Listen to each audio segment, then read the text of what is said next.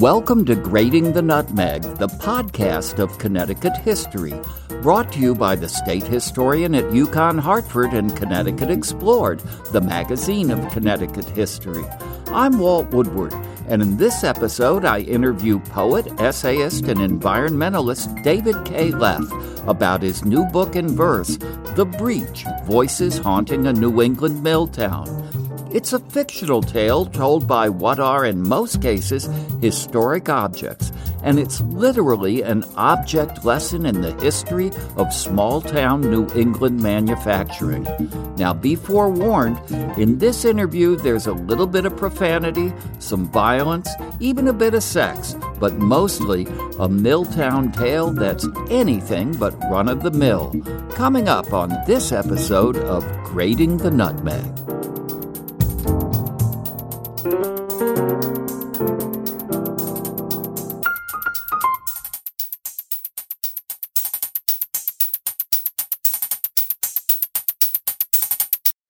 It's not very often that a historian interviews a poet for a history podcast, but today that's exactly what we're going to do. We're in beautiful Canton, Connecticut, near the banks of the scenic Farmington River, and it's a beautiful day out there. It is it is one of those days where you really feel like you've made it through winter. We're here to talk with the essayist and poet David K. Leff about his latest creation, a novel in verse called The Breach a creative tour de force that has a wonderful perspective on history woven into nearly every word. That's why uh, I did something I haven't done before and said, I want to do a history podcast about a verse novel. But before we talk about the breach, let me tell you a little bit about the poet himself. This is pretty long in the way of introductions, and let me tell you, it doesn't begin to scratch the surface of the person I'm sitting across from. This is just the overview. David K. Leff is an award winning essayist, Pushcart Prize nominated poet, and former Deputy Commissioner of the Connecticut Department of Environmental Protection. Recently named the Poet Laureate of Canton, and he's also the Deputy Town Historian there, as well as the town meeting moderator. So he knows his town from many different perspectives. In 2016 and 2017, David served as poet in residence for the New England National Scenic Trail, the first poet in residence at any of the 11 congressionally established trails in the country. To say that David is prolific is an understatement. He's written six nonfiction books, three volumes of poetry, two novels in verse, and uh, a journal I guess he's kept since he was a very young man and still keeps to this day. He's active in many cultural and conservation organizations. He defines both the term engaged citizen and intellectual polymath. He's also a really nice guy with a very talented wife, Mary, who's both a fine art painter and a library creative specialist. Now, one of the things I credit David for is having solved one of the most puzzling conundrums people who live in Connecticut and love this state ever face. And that's answering the question, what is it that makes Connecticut such a uniquely special place to live in? How is it that Connecticut is part of New England and yet different from the other New England states in ways that those of us who live here or who love the place know are true, but we're challenged to put our finger on? Well, David, and I think it was in your 2012 book, Hidden in Plain Sight, answered that question for me persuasively, and I've been using your answer to the question ever since. You wrote, and of course I'm paraphrasing, that Connecticut's uniqueness comes from the fact that we have so many very high quality cultural institutions deeply connected to and embedded in the environment around them. I, I, think that was a brilliant insight, and it, it is something that has transformed the way I think about the state and the way I feel about it. So good on you. Well, thank you for that very kind introduction. Uh, it seems I, I hardly know that person. You have written this book that I absolutely love. It's called The Breach. Just give us a little bit of an overview, just the kind of a summary of the plot line in a paragraph or so. Well, it's about a small New England manufacturing town located in Western Connecticut that's in the metal manufacturing business. And uh, the industry's been there for three generations. And finally, it goes out due to foreign competition and environmental contamination. Uh, the environmental contamination is discovered when one of the employees who is fired for stealing scrap metal squeals uh, that there might be things in the soil. And indeed, there are. So the, the plot line is, involves small town politics, some of it a little rough, competing redevelopment schemes for the factory, embittered former employees and townspeople who feel they've been left flat, a family that sees itself going from being honored as a pillar of the community uh, to something much less and further down the socioeconomic scale as as their business falls apart. There's um, a suicide in it. There's a little bit of sex, and it uh, evolves in a way that you would expect something like this to, to a, happen. That is a great synopsis of the book because there is so much that goes on and so much that is revealed. And as you've described it, you've described many different characters, many different perspectives on what's going on in this town. And you have captured in poetry the voices, the attitudes, the feelings of a lot of different people. I, I really felt like there was an omniscient observer of a small town community facing a real existential crisis. And I, I admire you for the way you did it. You used a technique that is half of the reason I'm sitting here because none of the stories you've just told about all the people in this town are told by any of the people in this town. There isn't a person in this book there are, however, objects. You chose to do something that, uh, you know, my immediate reference was, and you pay homage to him in the book as Edgar Lee Masters' Spoon River anthology, right? Yes. You use objects to tell human stories. Tell us how you decided to do that. Well, the, the story is told by eavesdropping things that are around us every day. You know, we often say, use the phrase, well, what if walls could talk? Well, in this case, the walls do talk. And not only the walls, but the Bridgeport milling machine on the shop floor, the clock in the steeple of the church, uh, an umbrella, a mirror, a pocket watch, you name it. If it's around you, they're talking. I just love that concept that, you know, all of these presumably inanimate objects that surround us at all times. In your book, they are not inanimate. They're observers and yes. they tell stories back. And it is just a wonderful way of telling the story. Give us one of the uh, objects that you use. Tell us a story through an object. Sure. Maybe I'll begin with the steeple clock. And um, this introduces Porter Jenkins, who is the owner of the factory his grandfather founded.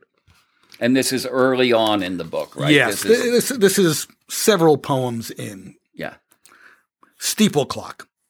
From high in the triangle of this great temple, my face has gazed for generations on Rockwood Falls as hands move minutes to hours, years, and decades.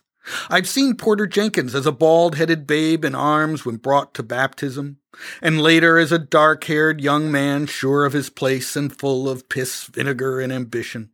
Now the factory his grandfather founded is failing. At fifty one, Porter walks heavy footed and bent, gray and balding beyond years. Grandfather was a congregation corporator, an iron willed dad a deacon. As if by predestination, Porter once occupied a front pew every Sunday, singing full throated hymns. Now Christ's name is uttered only for a stub toe or unexpected invoice, God's name still appearing to him daily on coins and paper currency, whose count is increasingly short. You've got so much, so much in one little page. The congregational history of the town, the declining fortunes of this factory owner. Yeah, I, I developed this idea basically from my experiences out in nature. As you know, I'm I'm very spend a lot of time in the outdoors, and I believe that the things around us outdoors have a, have a numinous quality. And I don't mean that in a supernatural way, but I do mean it in a spiritual way, but a way that you can read a landscape, read a boulder, And if you know something about geology, in a boulder, you can see continental collisions that happened millions of years ago, molten materials in, let's say, in a pegmatite that runs up the side of the boulder. These things, if you can read them, you know something about them, where they came from, what they mean. Scratches on a ledge that the glacier sure. brought us. Um, you can look at a grove of pine trees on a hill and you know it's an esker because the pines like well drained soil. So translating from that, I somehow got the notion that objects do have meaning. They're fraught with meaning. You know, a, a, a table that's, uh, let's say, a, or a Windsor chair or something that's, that's handcrafted. I mean, a Windsor chair, you know that the seat is pine generally and, uh, the spindles might be, um, ash and, uh, you know, the legs might be maple. And there's, there is a reason why all those things in an object are the way they are and why they're crafted the way they are. So these objects can speak to us if we know something about them. Well, and they certainly speak in this book. And and going through the pages, one of the fun things is just seeing what the next object is going to be. It it feels a little bit like you're walking through an antique store or a curiosity cabinet because all of these things they have a historic, most of them have a historic quality to them. And you see both in the object themselves and their story, the life of this town. How did you select the objects you used? It was kind of intuitive, actually. I worked out a storyline, although not complete. As, as you know, when you're writing something, ideas occur to you as you write it and things happen kind of synergistically, uh, and serendipitously. So, uh, but I, I I had a storyline in mind and I tried to think of what objects would best serve parts of the story. Um, you know, a mirror or a, or an umbrella, that kind of thing. You know, for example, a mirror, someone is looking at, you can see their face. Um, an umbrella moves from place to place because we keep misplacing them. Someone else picks it up and that's in the story. So each object um, was chosen for the role it could play because of how it's used by human beings. I'm going to do the writer's curse now. I used to get this as a songwriter, you know, which comes first, the words or the music. Well, you're going to get, you're going to get this book's version of that. Which came first, the object or the story the object tells? Um, it depends on the object. Some, sometimes the story came first, and then sometimes an object just grabbed for my attention and I had to weave it into the story. So it, it, it worked both ways. One of the stories I love is a story told by the wishbone mirror. Did did the mirror force the story, or did you find you had the story and went looking for the mirror? The the mirror allowed me to say about the woman looking into it something very specific about how she views herself. She's a quiet person and might not have said a lot of the things that you'd want the story to have. But in the mirror, she's primping, she's looking at herself. She's practicing for a town meeting where she's going to uh, um, demand to know why the water her children is drinking is contaminated. So here it allowed me to have a, a basically quiet person have an introspective moment that was allowed. It was one of the wonderful things in the book. You really get a sense that here's a person who is not used to taking the floor, to to um, to standing up for herself or her ideas, and yet there's a big moment. What better way to tell it than through a mirror? Would you read it to us? I, I'd be delighted. Now, this is um, introduces Rachel Hedstrom her father worked for the company. Um, she's practicing for a, a, town meeting, and hers is among the houses getting company supplied bottled water at this point. Um, and um, she worries about her two boys. And they're her getting father this died company supplied bottled water because why? Be- there's been uh, an order issued by the DEP because of contamination okay. by by the company because they it's a it's a company that makes metal boxes and they used a lot of degreasers um, and other chemicals uh, in their business, cutting oils and the like, and they have found their way into the groundwater. So, wishbone mirror. Forever shy, she shocked me with her passion, practicing a speech in my quiet illumination. On occasional evenings when she leaves the boys with her sister, she usually primps silently, freshens mascara and lipstick, brushes that long brown hair sparkling in my echoed light. But tonight she reflects unremitting energy. I demand to know what's in my water and for how long, Rachel shouts at my silvery face. I show back reddened lips and flushed cheeks. Are my kids being poisoned? I have a right to know. The usually quiet grocery clerk seems to look right through me, like I was merely a window, forgetting my elegant frame and luminosity, the envy of ordinary glass. Rachel wipes tears and reapplies mascara, sifts for earrings among several clay coil pots the boys made. What are you hiding? She challenges her own image. Who is responsible? Who will pay? She adjusts her blue rayon blouse, not noticing a shadow spot. My surface is clear and bright, but I can't always reflect what she needs to see. Magnificent. So, did your experience as a town moderator kind of tee this up for you? Here's Rachel getting ready to come to a town meeting and talk. Have you seen Rachel before? I, have seen Rachel's before, sometimes at town meetings, sometimes when I worked at DEP. Uh, like like any piece of writing, a writer brings to it their entire experience, and the bits and pieces that find their way into the work are the ones that are suited to whatever they're writing. And so you know, a lot of different things went into this. Another of the things I really liked reading this book is that I know you were a, a deputy commissioner of DEP, so y- you have great experience and I would think great passion for the environment. And yet, in the stories you tell, you do present all the perspectives of the people involved in this town crisis over contamination of water supply. And one might expect you to do a environmental proselytizing through the whole thing. And yet, while you tell this story, you're also showing the passion with which people are saying, this is ruining our lives. You show clearly how people faced with a crisis like this can view it from many, many different perspectives. Yeah, I wanted a, I didn't want a polemic. I wanted a real story that would resonate with people, that they would, that they would feel. And, and these are not simple problems. These are complex issues.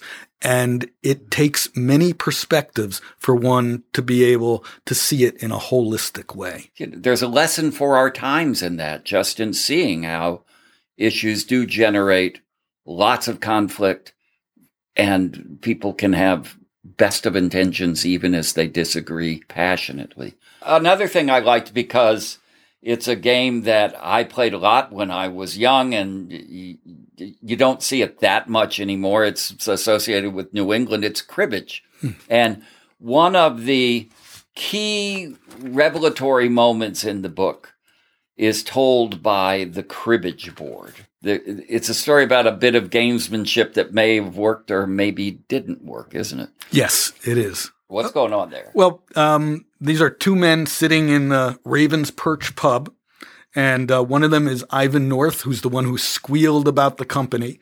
And now he's, uh, since things turned out really badly, he just thought they'd get a slap on the wrist.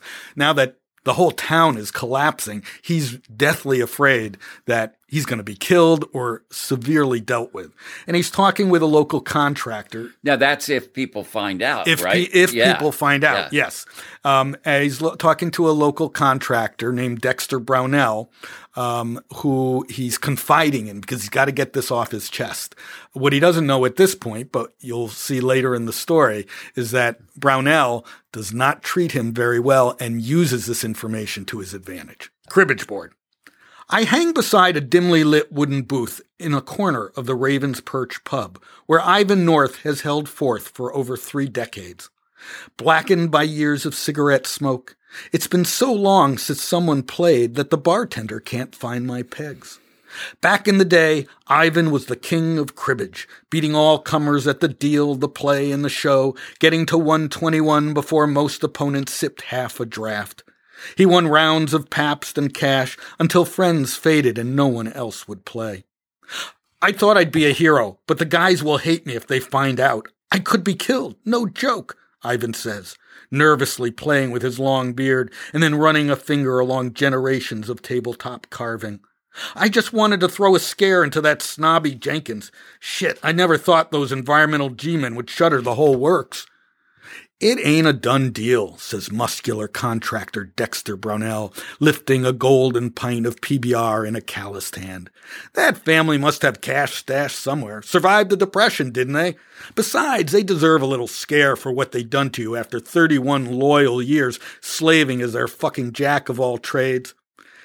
Did Jenkins really think Clutch Thornton could be even half as good as you, fixing a running toilet, rewiring a circuit on the quick, or glazing a window in a snowstorm?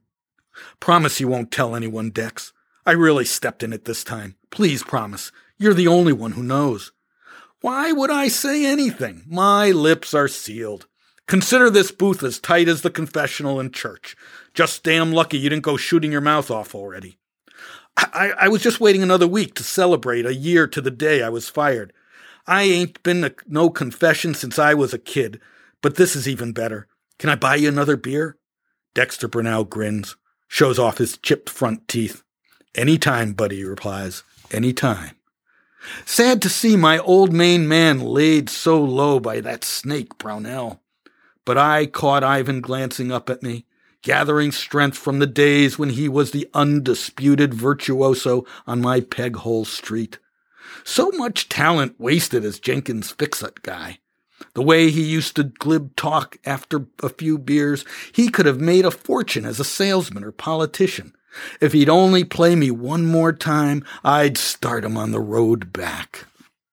I just love how the characters develop through the stories told by these objects. It's it's wonderful. Thank you. You talked at the beginning about an umbrella as an object that has this unique perspective because people do lose umbrellas, so they they get around. Yes. And you have an umbrella in uh, the breach that gets around quite a bit and has quite a story to tell, doesn't it? He does. And uh, um, this is an umbrella that was bought in England by um, a high ranking person there uh, who came to visit the local banker, uh, Ralph Cogswell, and he left his umbrella. And uh, here we also um, are revealed that Cogswell is having an extramarital affair with Ellen Bostwick, one of the tellers in his bank, who is also the sister of Rachel Hedstrom. Mm. Gents walking umbrella. Some call me promiscuous because I'll open to anyone for pedestrian shelter in a cloudburst. Compact as a perched raptor, I suddenly burst forth like a bird taking flight, protecting whoever is in need. I could care less for what the negative nabobs of loose talk say, handcrafted in London by James Ince and Son Limited, makers of fine portable shelter since 1805. I've a black metal frame, gunmetal trim, a chestnut handle, and black fabric canopy. Fated to be misplaced, my kind are engaged in a nomadic existence of serial ownership starting with an English lord who called upon handlebar mustachioed Mr. Cogswell. I was forgotten at the Saving Society, witnessing many mortgages and commercial loans. Teller Ellen Bostwick borrowed me on a rainy afternoon, and I spent a month in her bedroom where I blushed at occasional visits from Lord Easterbrook's banker friend, who seemed to delight in the lady's long legs and squealed quite expressively in ecstasy. On a stormy night, Mr. Cogswell borrowed me back, only to leave me a fortnight later in the barber shop, where I waited out many a sunny day in a corner, listening to rather bold hirsute characters hold forth nastily on the factory's closing. Now I'm stranded behind the counter at the Night Owl Diner, patiently biding my time, my delicate fabric absorbing the greasy aroma of bacon and fried potatoes, while listening to a surfeit of the most loudish talk. It's not easy awaiting a foul weather friend. An umbrella with attitude, and oh, the things it's seen. yes.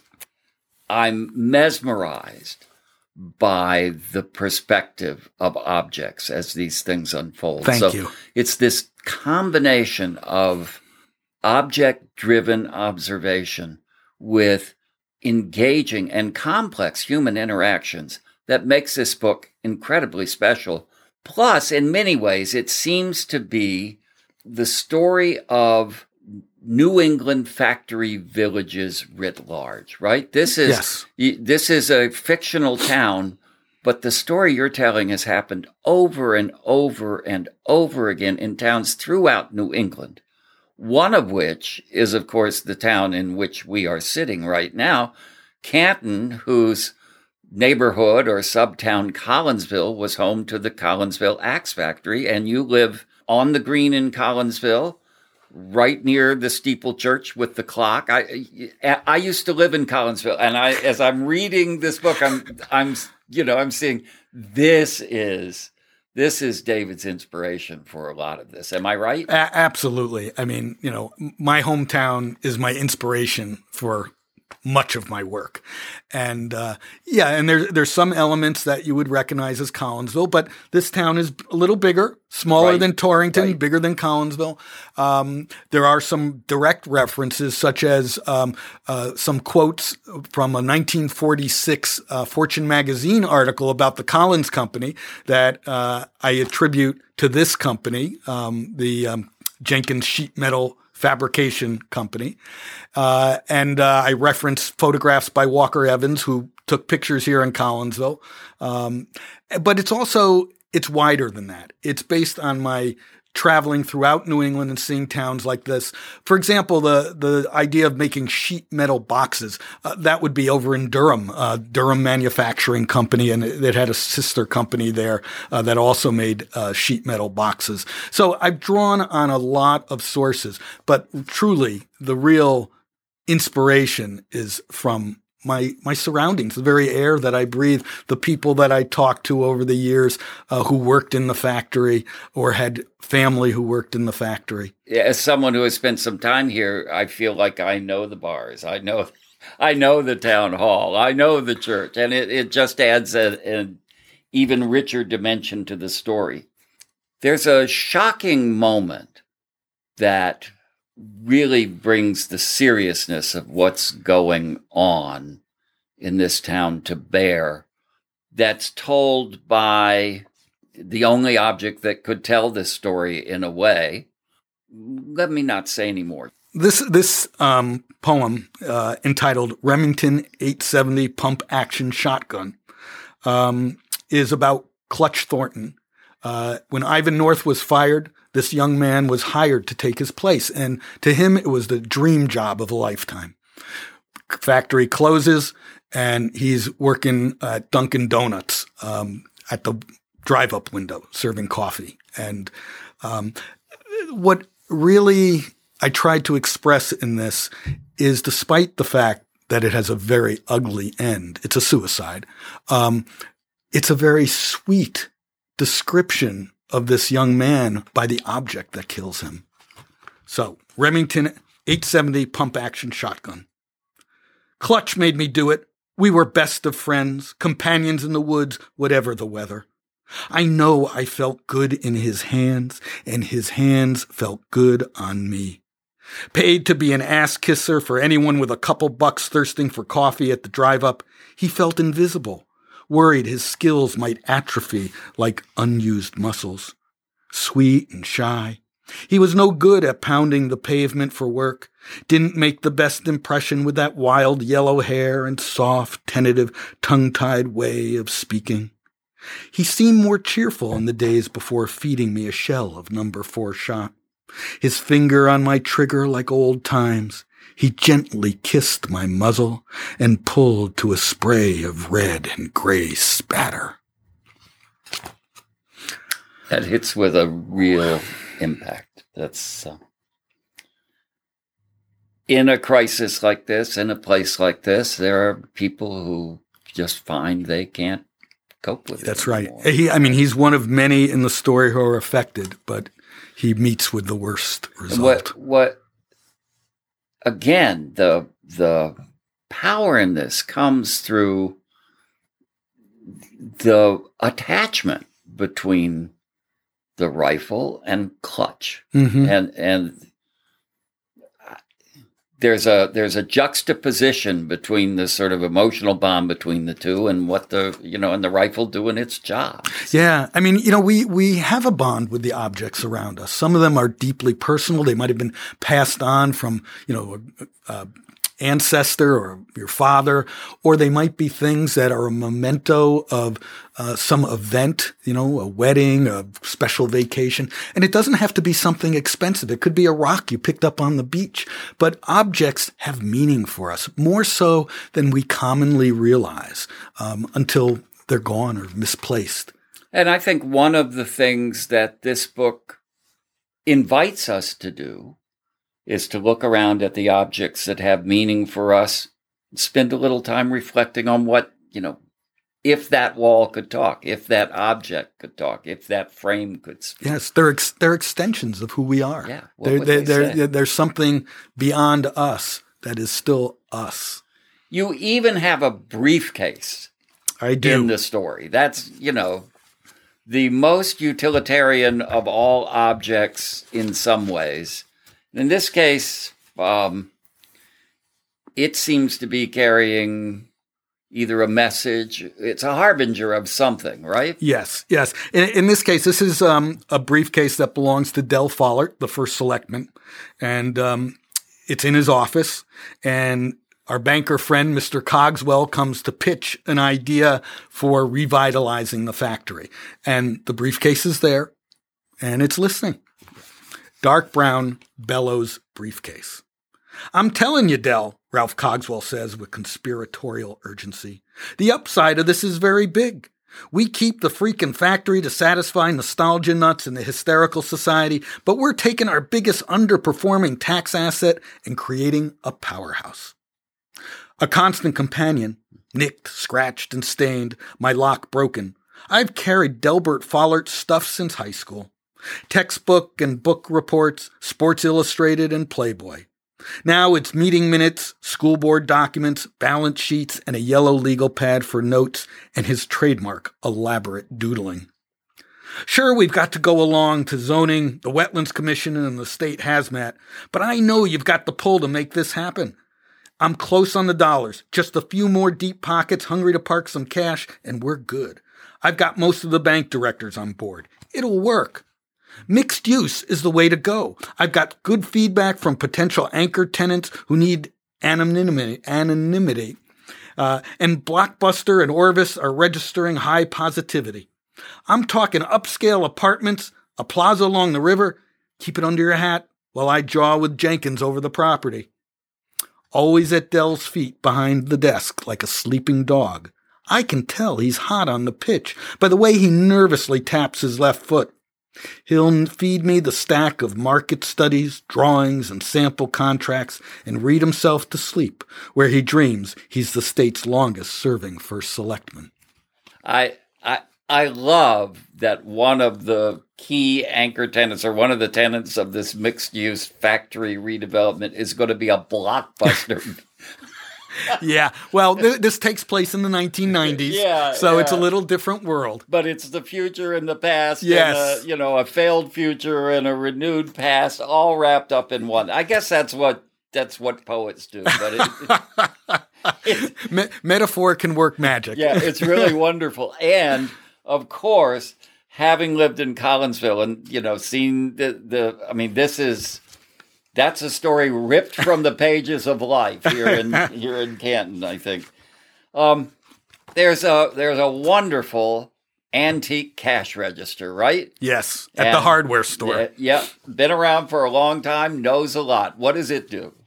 Uh, well, the the um, the cash register overhears people talking in line uh, while uh, they're they're waiting to uh, buy their nails or uh, hinges or hammers or whatever they're purchasing. And uh, he gets a, a, pretty good idea of the pulse of the community.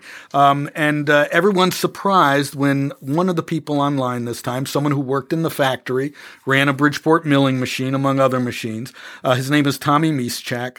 Um, he speaks favorably about this idea of turning the factory into an art center. This is Rachel Hedstrom's idea.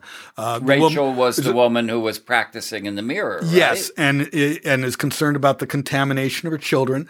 Um, but her father worked for the company, and she wants to. She feels that the company was a very creative aspect of the town, manufacturing things to custom order that were you know designed by these men who really thought with their hands.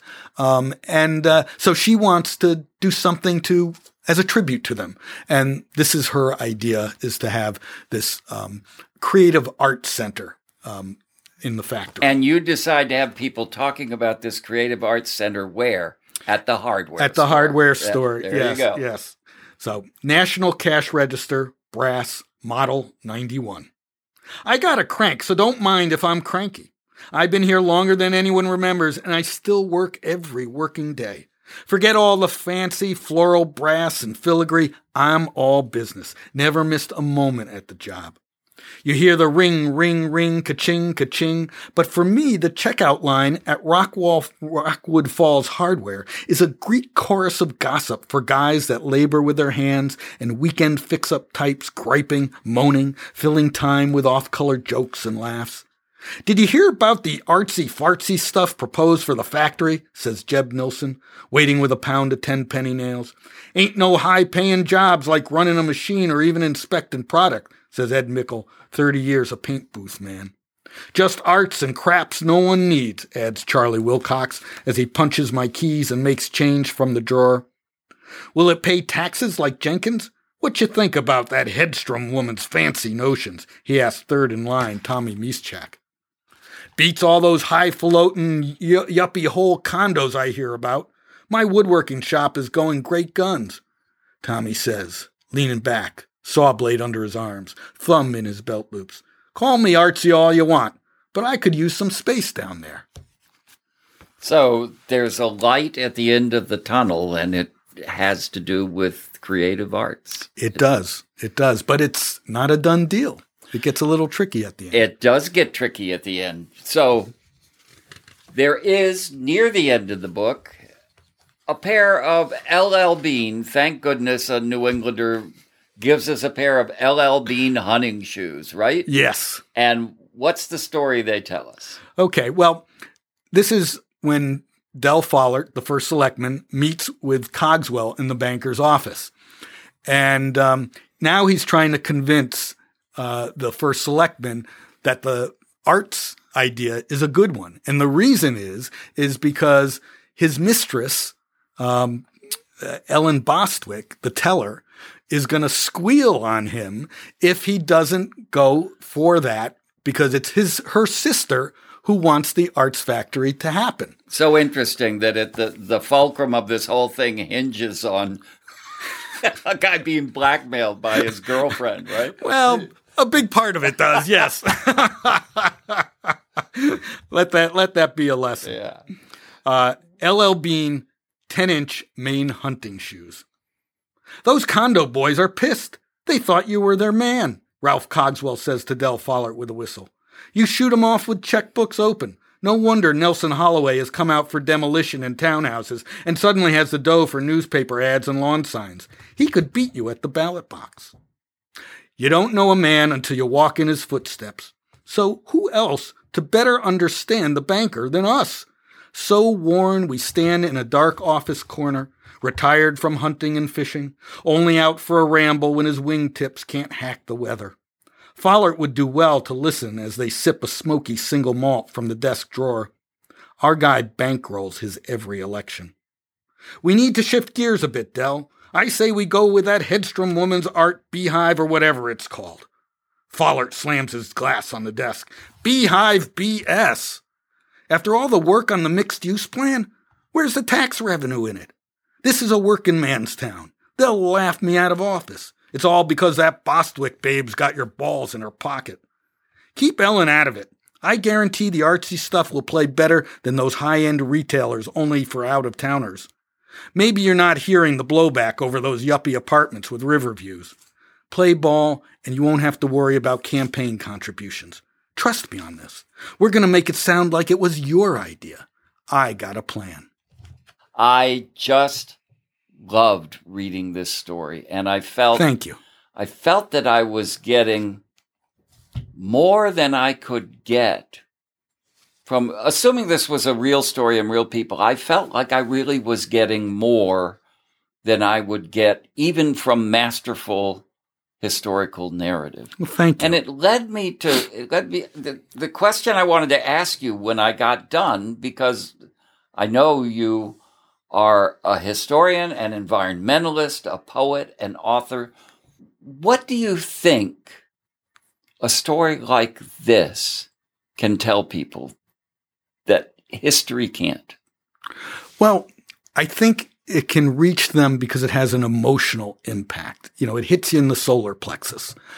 And every, all the objects here uh, are described with great amount of precision based on research. Uh, the history that is told is a very realistic and common history here in New England. So it's factual based, but it has an emotional impact that maybe some historical narratives uh, would lack. And that's not to say that they are not valuable. They can fill in with a lot of detail and a lot of information that you can't in this format. Every, every different kinds of format literary format has its virtues, has its limitations, and uh, has its advantages. And this one, um, I thought, would reach people on an emotional level, but also give them very vivid visual images of the things and the people in the town. The the things are described um, uh, in by those objects themselves, uh, just like they're little mini autobiographies, and the people are described in a way that the objects react to them just like people react to people. You know, they're irritated, they're in love, uh, they're uh, uh, feel askance. Uh, there's so many different ways that, you know, just as we react to certain people, these objects react to the people around them and, you know, are able to tell the story. And it's not just, um, uh, there's a lot of antique objects like the cash register and that kind of thing. But there's a lot of modern day objects. There's a microphone. There's a Cobra head street light that, you know, uh, listens in. You know, it's only between me, you, and the lamppost. Yeah. Well, it really is. it, it is. It, this is a wonderful story. It, people in my profession, you know, the, the academic historians, there's been a lot of talk for a long time about the relationship between – history and fiction. And there are many historians who have tried to fill in the gaps in what they know with, uh, with you know, imagined narrative where they don't really have the facts, but they feel they know their characters well enough that they can. Yes. So it's been a debate in history of what this relationship is. And I have to tell you, this book, The Breach, has just completely reshuffled the deck on that question for me. I don't, I don't, I don't know where I'm going to come out on it, but I have seen the power of fiction to tell a history maybe better than I could imagine the history could do it. And I think that is an amazing accomplishment. We haven't talked about the title. Oh, okay. The, the breach. This is a book with breach after breach after breach in it, isn't it? Yes, yes. It's just like life. It's nuanced. It's layered. Um, there are many breaches in this book, and just a few of them are it's between a town and its principal industry, the politicians and the citizens, between the people and the natural world, among individuals and families. You know, uh, I invite readers to count them all. There are many breaches, many, many instances where expectations were upset, where relationships uh, were torn asunder. And those are the kinds of breaches that we experience every day. And and captured magnificently in this book. The Breach Voices Haunting a New England Mill Town. It's by David K. Leff. It's published by Homebound Publications. Where can people find this? Um, they can get it from Homebound Publications. They can stop in and see me. They can get it on Amazon. Now that's worth a trip. So, and they can order it through any bookstore. Excellent, excellent. If well, it's not it's already there, I'll tell you, you can read this book in an evening, and then you can reread it every month for a year and still find new and great things in it. David, thanks so much. Thank you. I'm just happy to be here. Bye bye.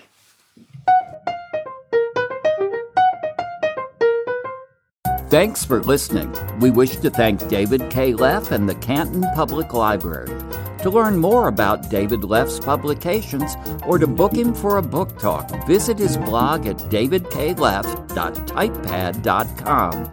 You can order The Breach Voices Haunting a New England Milltown at homeboundpublications.com or wherever books are sold. And for more great Connecticut history stories, subscribe to Connecticut Explored, the magazine of Connecticut history, at ctexplored.org. This is Walt Woodward, hoping you'll join us next time for another episode of Grating the Nutmeg.